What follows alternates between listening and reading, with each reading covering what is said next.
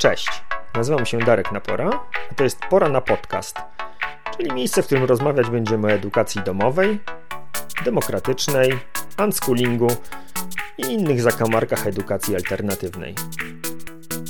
W dzisiejszym odcinku Pora na Podcast moim gościem jest profesor doktor habilitowany Roman Lepert. Profesor Lepert jest kierownikiem studiów doktoranckich na Wydziale Pedagogicznym Uniwersytetu Kazimierza Wielkiego w Bydgoszczy, członkiem Komitetu Nauk Pedagogicznych PAN, autorem projektów badawczych i laureatem niezliczonych wyróżnień i nagród. W pierwszej części naszej rozmowy porozmawiamy o zmieniających się modelach pedagogicznych oraz o tym, czy naukowcy celowo piszą o pedagogice i psychologii tak trudnym i niezrozumiałym językiem. Zapraszam.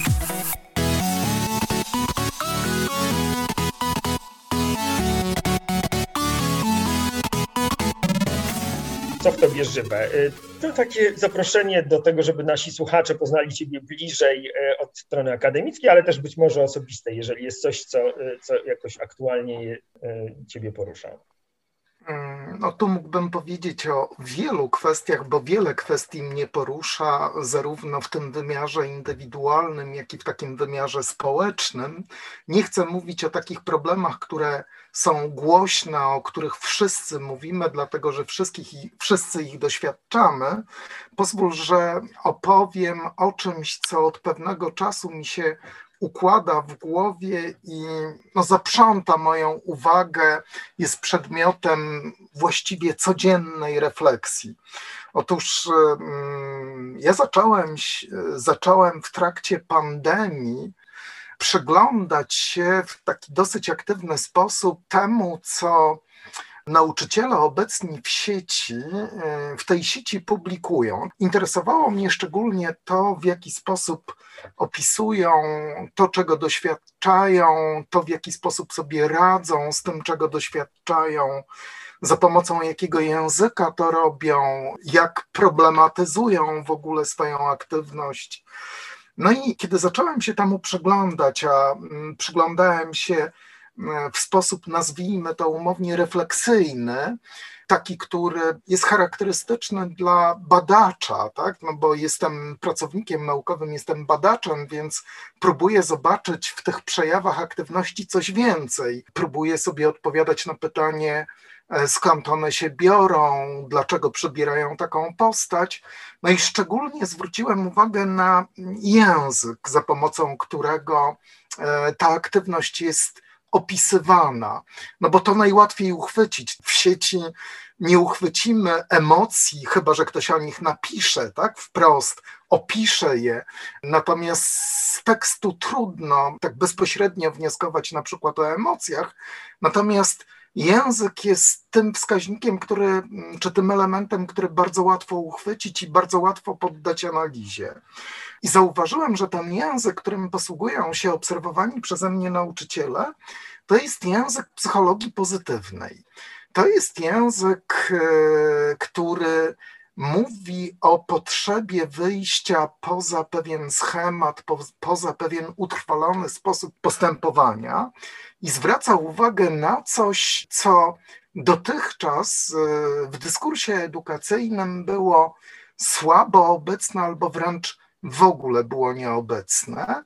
Takie kategorie jak na przykład dobrostan, relacje, no właśnie relacyjność, e, kreatywność, e, wyzwalanie. Tych kategorii mógłbym tu oczywiście wyliczać znacznie więcej, ale kiedy zacząłem sobie poszukiwać odpowiedzi na pytanie, gdzie jest ich źródło, skąd one się biorą, albo gdzie można je ulokować w e, refleksji naukowej, no to szybko doszedłem do wniosku, że one mają swoje źródło w psychologii pozytywnej, która koncentruje się na wydobywaniu potencjału, który w człowieku jest.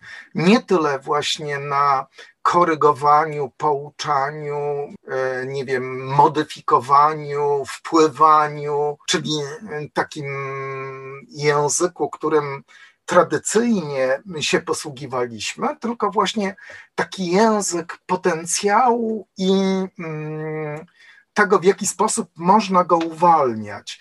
Oczywiście e, nie jest to dla mnie zaskoczeniem. E, w pedagogice wyróżniamy coś takiego jak ideologie edukacyjne i jedną z ideologii edukacyjnych, e, którą Laurence Kolberg i Rochelle Mayer wyróżnili, jest ideologia romantyczna i ona zakłada czy przyjmuje taką metaforę ta metafora też może budzić różne wątpliwości, ale powiem o niej. Metaforę mm, ogrodu, y, ogrodnika i rośliny, tak? Oczywiście znowu... Przeciwstawiany wszystko... jest znowuż ta metafora y, nauczyciela jako y, rzemieślnika, który bierze kawałek drewna i go odciosuje tak, do, tak. jakiś tam zadany i wymyślony przez siebie sposób. Tak? To są takie tak, nieczęsto tak. używane a... metafory to, pra, to prawda. Y, ta druga metafora, o której wspominasz, odwołuje się do kategorii fabryki, y, czyli mm, takiego miejsca, w którym się uniformizuje, bo co mamy w fabryce? Na wejściu surowce, na wyjściu produkty.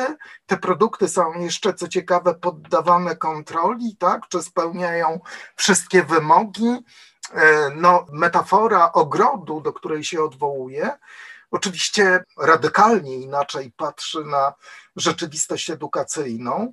Otóż ona zakłada, że potencjał rozwoju znajduje się w jednostce. E, nie można tego potencjału jednostce dać, można go co najwyżej jednostkę pozbawiać. Tak? Można tworzyć takie warunki, które służą rozwojowi tego potencjału, albo też można tworzyć takie warunki, takie sytuacje, w których ten potencjał nie będzie miał szans się ujawnić.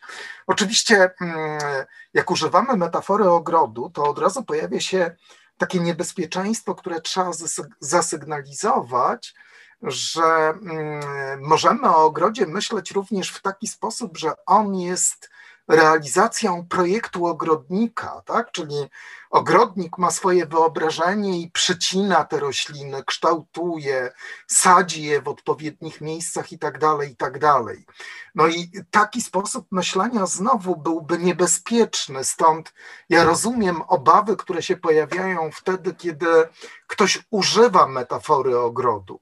No niemniej jednak e, chcę zwrócić uwagę na to, że w refleksji pedagogicznej taka ideologia edukacyjna się pojawia i to, co e, mówili, czy mówią ci nauczyciele, których mam okazję obserwować, bliskie jest właśnie takiemu sposobowi myślenia, ale byłby to raczej pewnie ogród w stylu angielskim niż w stylu francuskim, tak? To znaczy, to nie mają być równe rzędy, dokładnie przecięte rośliny, wyznaczone aleje, po których możemy się poruszać. Tu chodzi raczej o pewną e, dowolność, to nie jest dobre słowo. Chodzi o no, próbuję to jakoś adekwatnie teraz Wiesz nazwać. To, to może ja tutaj dorzucę Ci jedno słowo, bo ostatnio ja właśnie myśląc sobie o, o tej metaforze dorosłego, o tym, jaką rolę on mógłby spełniać, budując ten ekosystem. Bardzo mi się spodobała tutaj, e, spodobało mi się porównanie do takich gospodarstw permakulturowych, gdzie e, mhm. próbujemy się wpasować w to, co w danym ekosystemie jest naturalne, jest, jest u siebie i jedynie stwarzamy warunki dla tego, żeby ten naturalny w danym miejscu, w danym ekosystemie e, proces zachodził. E, to, to jakoś mi bardzo odpowiadało e, postrzeganiu tego, jak mogłaby edukacja wyglądać. Jasne. Ta refleksja, której się przyglądam, może nie idzie tak daleko, e, e, jak opisałeś to przed chwilą. No niemniej jednak e, wiele kwestii charakterystycznych dla takiego sposobu myślenia tam się pojawia.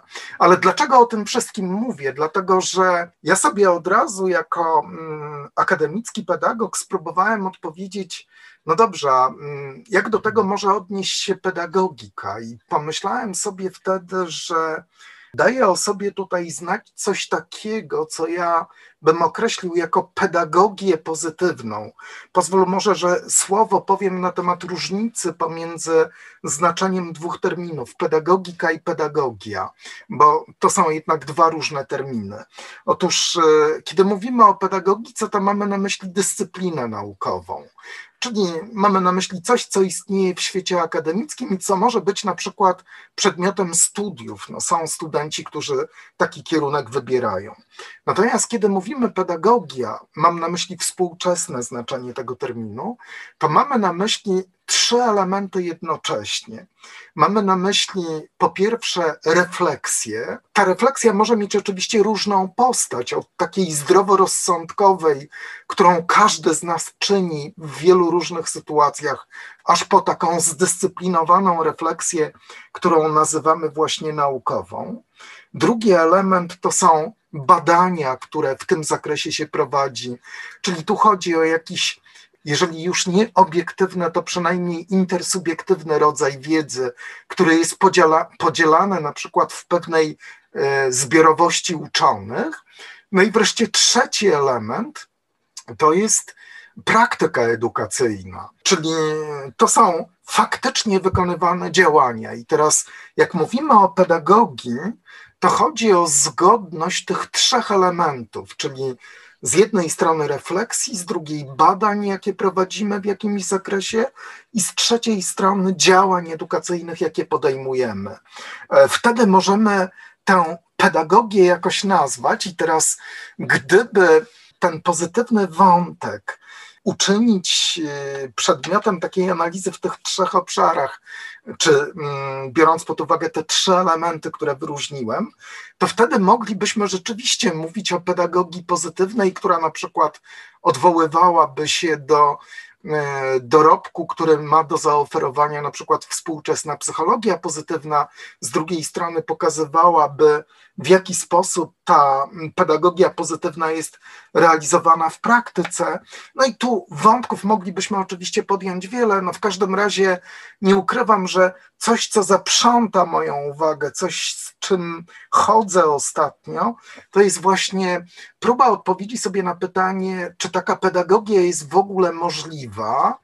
Jeżeli jest możliwa, to czy jest potrzebna, a jeżeli jest potrzebna, to jak ona mogłaby wyglądać? To znaczy, jaką ona musiałaby mieć postać, żeby nie tylko była czymś, y, co istnieje w świecie akademickim, ale czymś, co y, przenika te trzy światy jednocześnie, to znaczy świat nas jako ludzi, świat edukacyjny i świat akademicki. To jest taka kwestia, która, która no, daje mi do myślenia w ostatnim czasie bardzo mi miło, że, że wspominasz o tym skrzyżowaniu trzech światów, czy o spróbowaniu odnalezienia jakiegoś wspólnego elementu tych trzech światów, bo to, to właśnie jest poniekąd celem tego spotkania, na, na które Ciebie dzisiaj zaprosiłem. Przyczynkiem, jakby tym, tym punktem, e, od którego ja chciałem wyjść, jest audycja, którą, którą Ty prowadzisz i która mam wrażenie jest zaproszeniem właśnie do tego, żeby te trzy światy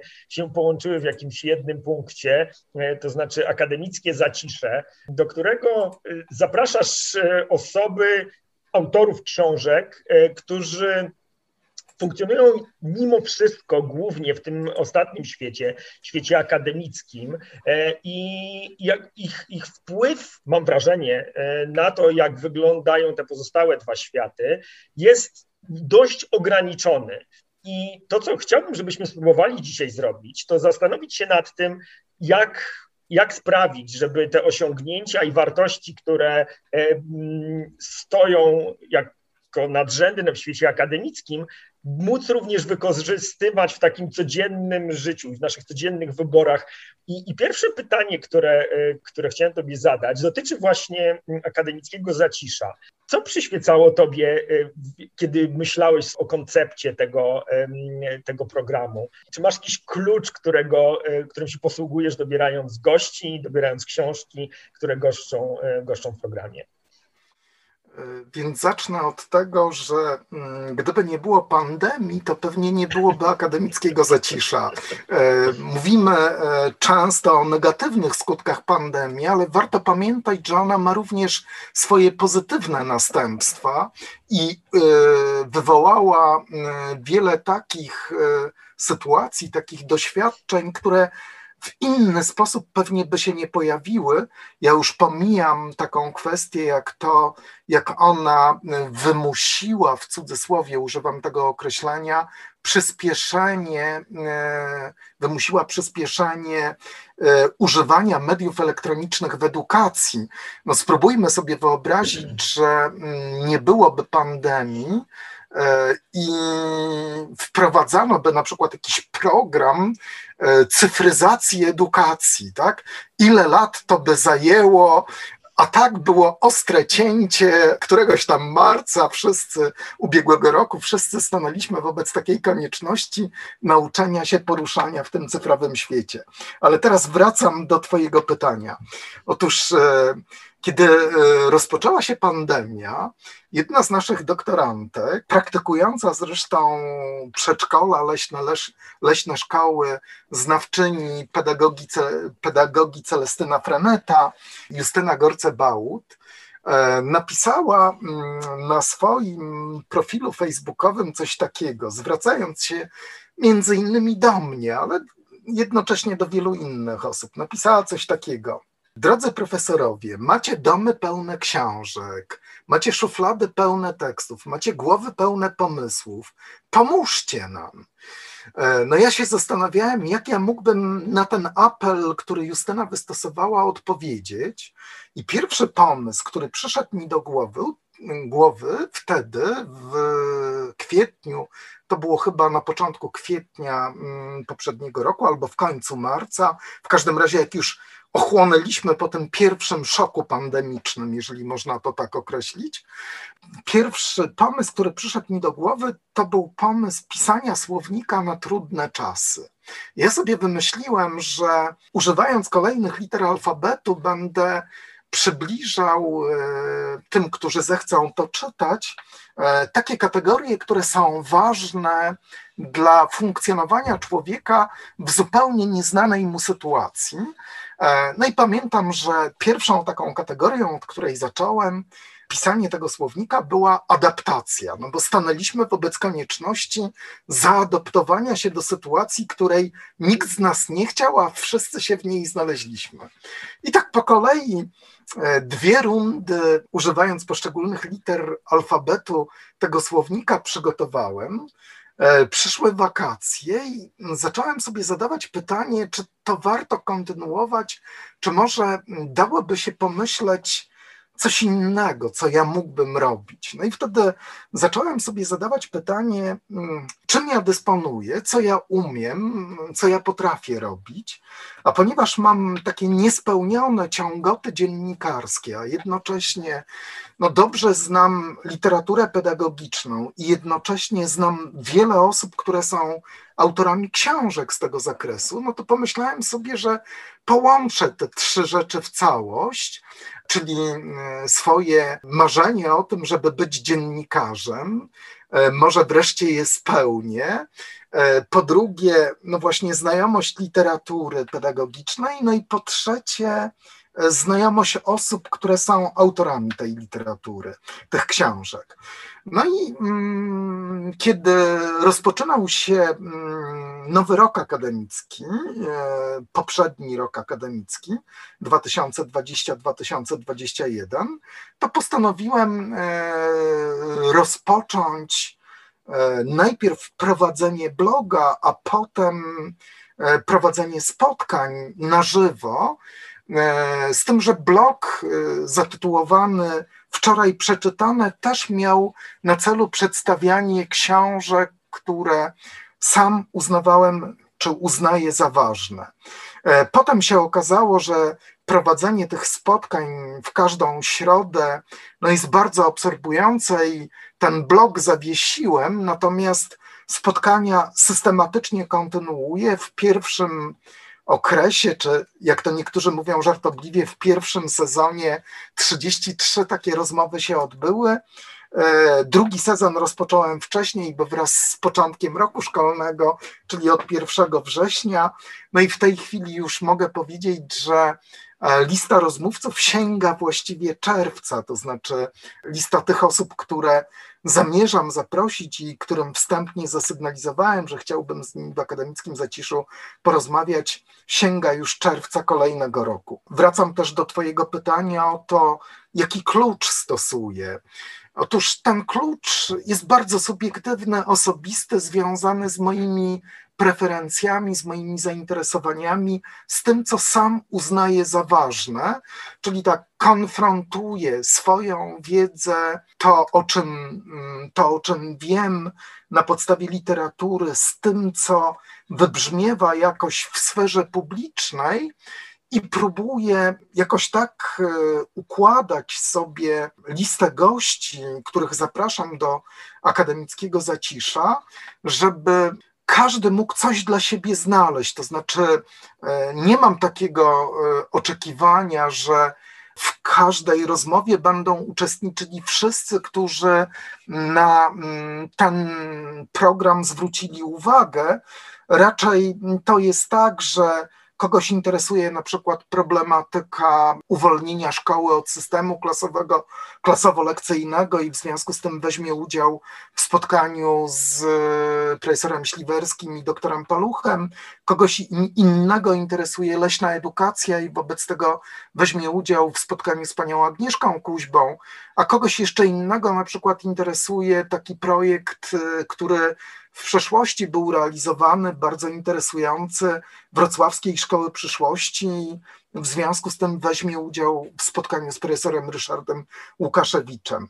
E, pierwotnie, tak jak wspomniałeś, miałem zamiar zapraszać tylko autorów książek, ale w pewnym momencie złamałem tę e, zasadę i zacząłem zapraszać e, również osoby, które nie są autorami książek, ale które w jakiś sposób e, zaznaczyły się w sferze edukacji.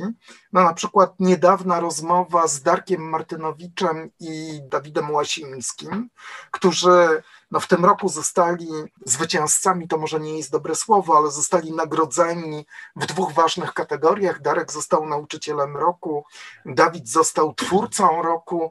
No i pomyślałem sobie, że jeżeli chcemy o edukacji rozmawiać poważnie, no to to trzeba zwracać uwagę również na, mm, na takie osoby i stąd na przykład ich obecność w akademickim zaciszu. Hmm. Ja bardzo Tobie dziękuję za, za to. Mm, trochę mam ochotę użyć słowa takie odbrązowienie e, tego aspektu akademickiego, bo e, to, co dla mnie osobiście, e, ale wydaje mi się, że dla, dla, wielu, e, dla wielu osób, zarówno w świecie pedagogiki, jak po prostu rodziców, e, takich jak ja, którzy zdecydowali się na edukację domową, ma próg ograniczający możliwość wejścia do świata akademickiego, o którym żeś na początku wspomniał, który polega po prostu na tym, że mm, teksty czy, czy materiały, czy badania które są e, dostępne, tworzone są w taki sposób, że no dla mnie osobiście jest to, jest to próg nie do przeskoczenia. Całkiem niedawno e, temu miałem e, ogromną przyjemność gościć u siebie w podcaście autorkę książki Psychologia pieniędzy i jakby przebrnięcie przez, ten, przez tę książkę zajęło mi kilka dobrych tygodni. Ja musiałem sobie zrobić powtórkę ze statystyki, żeby w ogóle być w stanie zrozumieć, o co w tej książce chodzi. I, I teraz mam takie poczucie, że to, co się dzieje w akademickim zaciszu, jest jakby pokazaniem tej ludzkiej twarzy, tego, że ci naukowcy potrafią o tym mówić w zrozumiały sposób, który y, dla przeciętnego odbiorcy, który siada przed ekranem komputera, jest zrozumiały, przyswajalny i co za tym idzie, jesteśmy go w stanie, jesteśmy potem w stanie tę wiedzę przełożyć na nasze codzienne wybory. I teraz mam do Ciebie takie pytanie. Dlaczego e, literatura, czy dlaczego książki funkcjonujące e, w świecie akademickim są tak bardzo trudnym, czy wręcz po prostu niezrozumiałym językiem pisane? E, wiesz co, mm, zacznę może od takiej refleksji, którą czasami przywołuję podczas zajęć ze studentami. Otóż e, proponuję im e, takie doświadczenie, żeby wzięli sobie dwie lektury wieczorem na przykład do poduszki w cudzysłowie, żeby wzięli sobie amerykański podręcznik do psychologii, jakikolwiek, no na przykład Eliota Ronsona, Człowiek istota społeczna, albo na przykład Filipa Zimbardo, Człowiek i życie, jeżeli dobrze pamiętam tytuł. Psychologia i życie, przepraszam, nie człowiek, a psychologia i życie. I żeby wzięli sobie mm, również jakiś polski podręcznik pedagogiki i żeby zobaczyli, e, przy którym z nich wcześniej usną. E, lektura którego z nich szybciej spowoduje, że mm, stracą w cudzysłowie znowu używam tego określenia przytomność. No jak się domyślasz, e, tym e, podręcznikiem, e, który szybciej spowoduje pojawienie się snu, jest polski podręcznik do pedagogiki. Dlaczego tak jest? Z jednej strony mamy tutaj do czynienia z uwarunkowaniami kulturowymi. Otóż ja mam takie przekonanie, że E, polscy autorzy w niewielkim stopniu uwzględniają to, do kogo mm, teksty, które piszą, są adresowane. To znaczy, mm, ważne jest dla nich to, co mają do powiedzenia. Mówię teraz też o sobie, tak? żeby nie było wątpliwości, bo jestem częścią tej społeczności, jestem e, osobą żyjącą w tej kulturze i podporządkowującą się również e, wymogom, które, które stawia się osobom, które takie teksty przygotowują.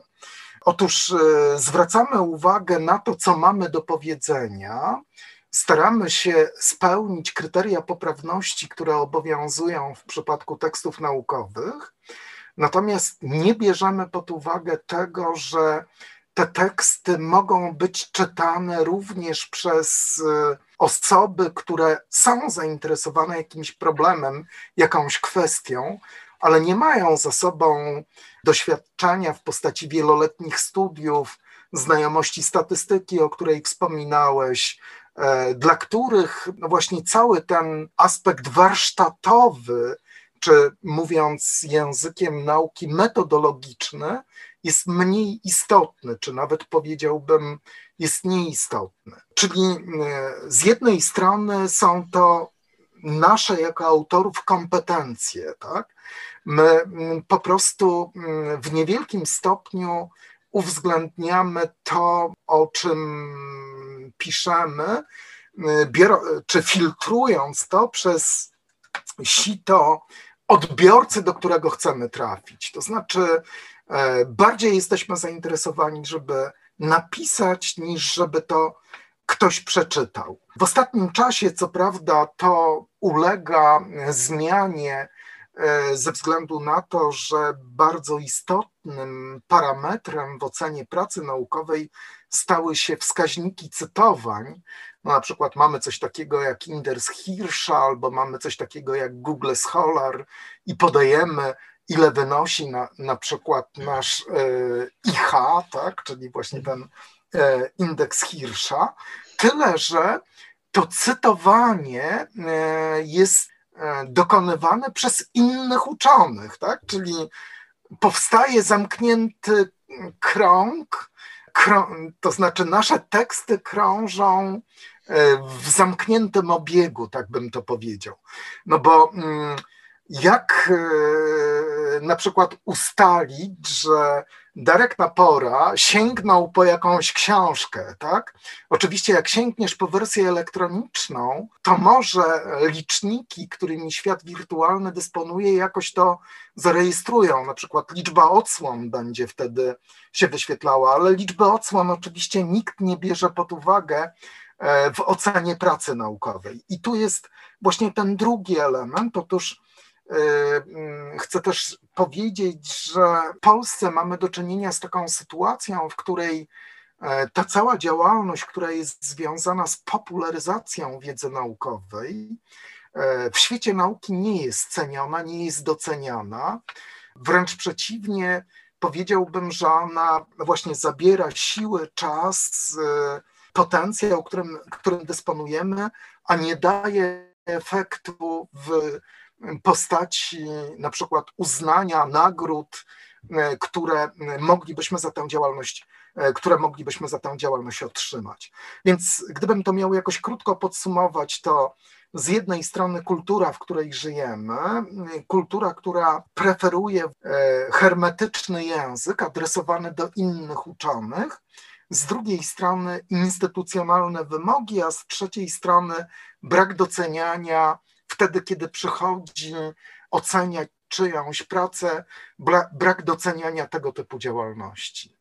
No smutno mi to bardzo, y, bardzo słyszeć, szczególnie w połączeniu y, z takim badaniem, y, które Eurobarometr dosłownie kilka dni temu mm, opublikował i okazało się, że 28% z nas jest przekonana, że ludzie żyli w tych samych czasach, w których żyli, żyły dinozaury. No i chcielibyśmy, żeby tak nie było. Chcielibyśmy, żeby, żeby wiedza, żeby naukowe osiągnięcia były przesłankami do tego, jak podejmujemy decyzje, jak myślimy o świecie, e, a, a żyjemy w świecie, w którym e, ekspertami stają się zupełnie losowe osoby, które akurat w danym czasie są, są popularne. I, i ja mam taką, takie pytanie, refleksję, czy miał, masz jakiś pomysł, jak to zrobić, żeby mm, mm, ta komunikacja naukowa, te, te osiągnięcia naukowe i, i wiedza o nich trafiała, trafiała pod strzechy.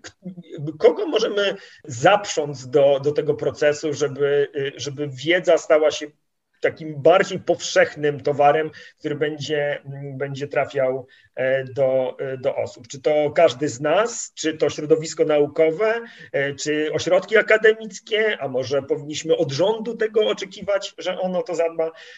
No, jak to zrobić, żeby ten świat i, i, ta, i te treści nie były tak hermetyczne, jak, jak je określiłeś? Zacznę od tego, że najmniej oczekiwałbym tego od rządu. Y, tu wręcz bym się bał, tak? Y, jeżeli rząd zacznie podejmować jakieś działania w tym zakresie, to najprawdopodobniej będą to działania podyktowane jakimś politycznym interesem i tego bym się, tego bym się obawiał. Jeżeli już, to y, rząd może ewentualnie tworzyć warunki do tego, żeby taka działalność e, była na przykład uwzględniana w ocenie pracowników naukowych, w tym przypadku e, rząd e, czy minister, ale również pewnie ustawodawca, tak? bo to pewnie jeszcze szerzej moglibyśmy. Więc jedyn, jedyna rola, jaką mógłby tutaj, jaką mogłaby władza w tym zakresie odgrywać, niezależnie od tego, jak, o jakim rodzaju władzy mówimy, to jest tworzenie warunków do tego, żeby dzieła naukowe nie tylko powstawały, ale były również popularyzowane, były również udostępniane szeroko pojętemu społeczeństwu, no to mm, e, to słowo społeczeństwo tutaj może brzmi zbyt ogólnie, ale no właśnie mm, nie mam lepszego pomysłu na nazwanie tego rodzaju działalności jak działalność popularyzatorska. Ja myślę, że mm, to jest zadanie dla wszystkich stron, to znaczy to jest zadanie z jednej strony dla samych uczonych, i tu słusznie zwróciłeś uwagę na język, za pomocą którego uczeni porozumiewają się z ową oświeconą publicznością, jeżeli można tak to określić, albo jak oświecają tę publiczność, jeżeli użyć takiej oświeceniowej metafory, z tym, że chciałbym od razu poczynić tutaj też pewne zastrzeżenie, Profesor Dylak, z którym ostatnio miałem okazję w akademickim zaciszu rozmawiać, zwraca uwagę na to, a mi jest ten sposób myślenia bardzo bliski, żeby nauczyciele nie zakładali czy nie przyjmowali w punkcie wyjścia takiego założenia, że uczniowie to niczego w tym zakresie, który oni mają do przekazania, nie wiedzą. Wręcz przeciwnie, uczniowie wiedzą i to bardzo wiele, Czasami bywa tak, że wiedzą więcej niż nauczyciele w jakimś zakresie. Więc e, ostrożnie z tym oświecaniem, tak? bo to może, może się okazać, że e, ci, którzy mają być oświecani, mogliby oświecać tych, którzy oświecają. E, to jest taka uwaga na marginesie. Więc ja, wiesz, ja przepraszam, ja tobie wejdę tutaj w takim razie tylko na chwilkę w słowo, bo ja właśnie jestem w trakcie czytania takiej strasznie fajnej książki, ona ma tytuł czyje lęki, czyje nauka i to jest właśnie o, o tym, jak te kontrowersje naukowo, takie społeczne, czy, czy to połączenie tych dwóch światów e, mogłoby mm, spójniej funkcjonować i tam autorzy e, sugerują, że mm, remedium na, na taką pseudonaukowość i, i, i też e, mm, sytuacjami, w których ktoś czuje się autorytetem i nie pozostawia przestrzeni na to, żeby tę wiedzę, którą młodzi ludzie już posiadają, wykorzystać w trakcie procesu nauki, jest coś, co oni nazywają praktykowaniem nauki, czyli po prostu takimi eksperymentami czy doświadczaniem wspólnym tego, co się, co się w tym procesie dzieje. I mi to jakoś tak bardzo wybrzmiało jako, jako taką e, unschulerską, bardzo mi bliską e, mhm. Mhm. metodę e, kontaktu z młodymi ludźmi, gdzie zostawiamy przestrzeń na to, że wszyscy mamy jakieś tam doświadczenia i wszyscy mamy jakąś tę wiedzę i wspólnie doświadczając tego, co z tej wiedzy możemy wyciągnąć, jesteśmy w stanie pójść dużo dalej niż kiedy to mamy tą, kiedy mamy tę wiedzę gotową, podawaną przez osobę, która jest tym oświeconym i wiedzącym bardzo, e, bardzo mi bliski sposób myślenia książki, którą przywołujesz, nie znam, co prawda, ale sposób myślenia mi bardzo bliski. Jeżeli pozwolisz, to ja użyję takiej metafory okularów, za pomocą których my sobie oglądamy rzeczywistość, i wiadomo, że te okulary, których używają uczeni na przykład, są innymi okularami niż te, których używa dziecko, e, te, których używa dorosły, ale nie mające na przykład doświadczenia w danym zakresie, czy nie znające osiągnięć naukowych w danym zakresie i formułujące jakieś sądy w sposób, nazwijmy to umownie, zdroworozsądkowy. Cała rzecz polega na tym, żeby pokazywać, że istnieją inne rodzaje okularów, tak, przez które my możemy tę samą rzeczywistość oglądać. No na przykład, jakbyśmy sięgnęli do pracy Teresy Hołówki o myśleniu potocznym, to ona mówi, że to, co naukowcy mają do zaoferowania, to jest zmiana perspektywy poznawczej, czyli my nadal patrzymy na tę samą rzeczywistość, ale robimy to w inny sposób niż wtedy, kiedy uprawiamy taką zdroworozsądkową refleksję, albo kiedy jesteśmy takimi zdroworozsądkowymi badaczami, prawda? Bo ta aktywność badawcza jest charakterystyczna dla każdego z nas, tyle że my dysponujemy bardzo ograniczonymi możliwościami, no bo ile eksperymentów na przykład możemy przeprowadzić, albo ile osób możemy przepytać na jakąś okoliczność, tak?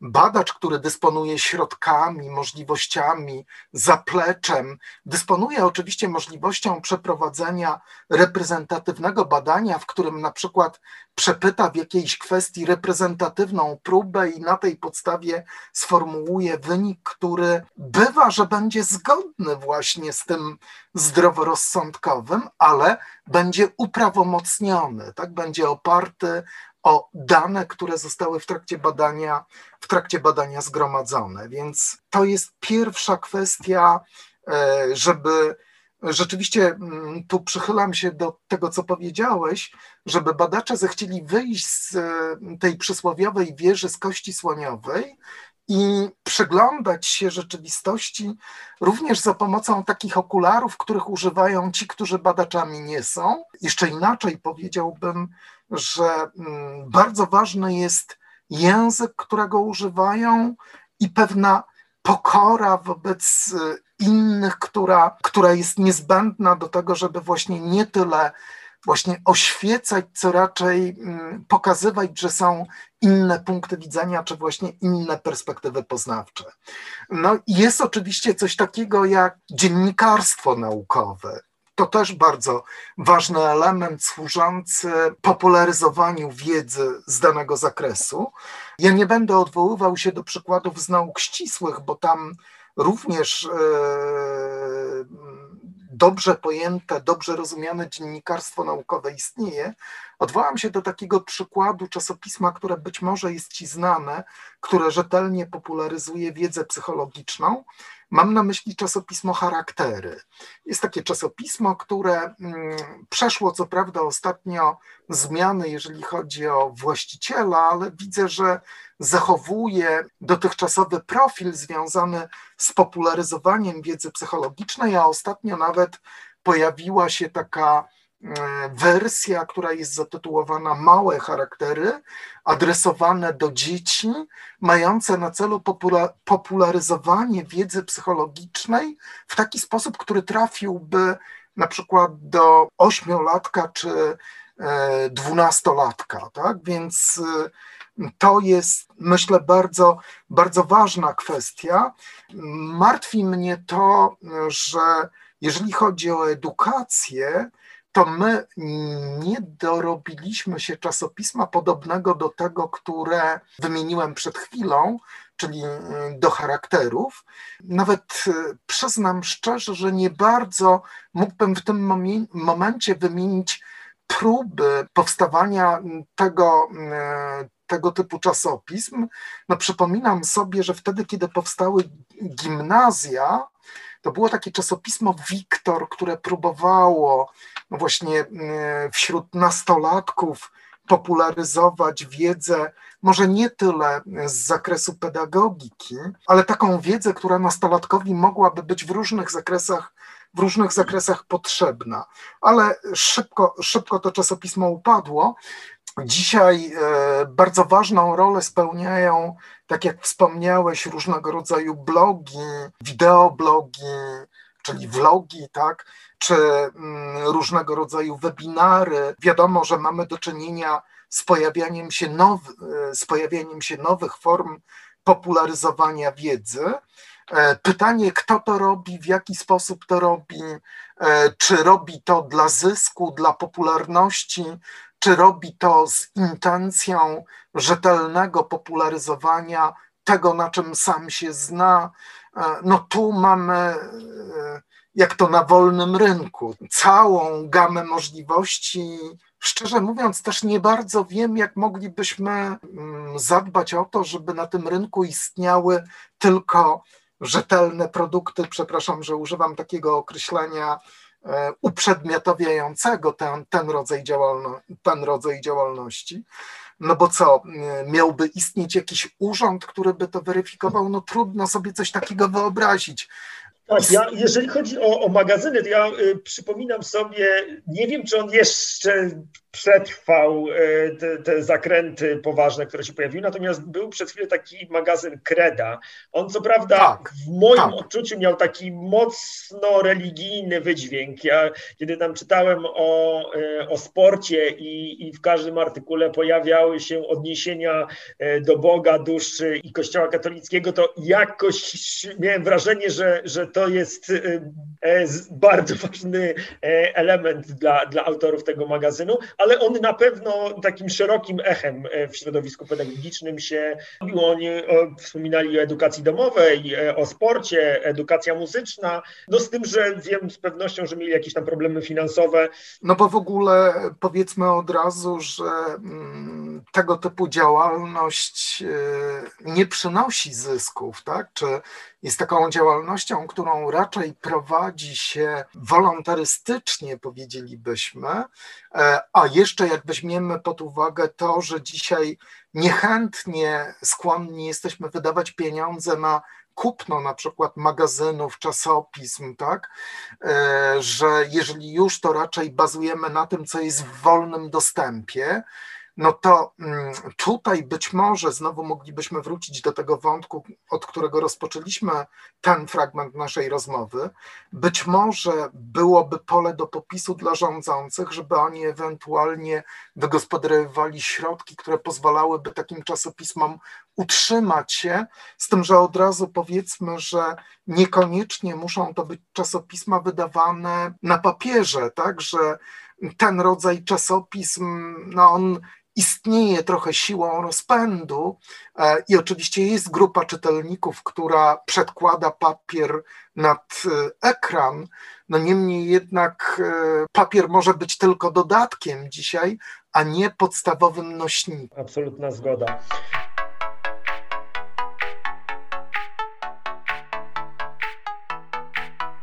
Dzięki za wysłuchanie kolejnego odcinka Pora na podcast. Jeśli uważasz, że był wartościowy, cenny, ciekawy, to zachęcam Cię do udostępnienia go. Jeśli masz jakieś pytania, wątpliwości dotyczące edukacji domowej albo któregoś z tematów, który poruszaliśmy w odcinku, to zapraszam Cię do kontaktu. Mój adres znajdziesz w opisie tego odcinka.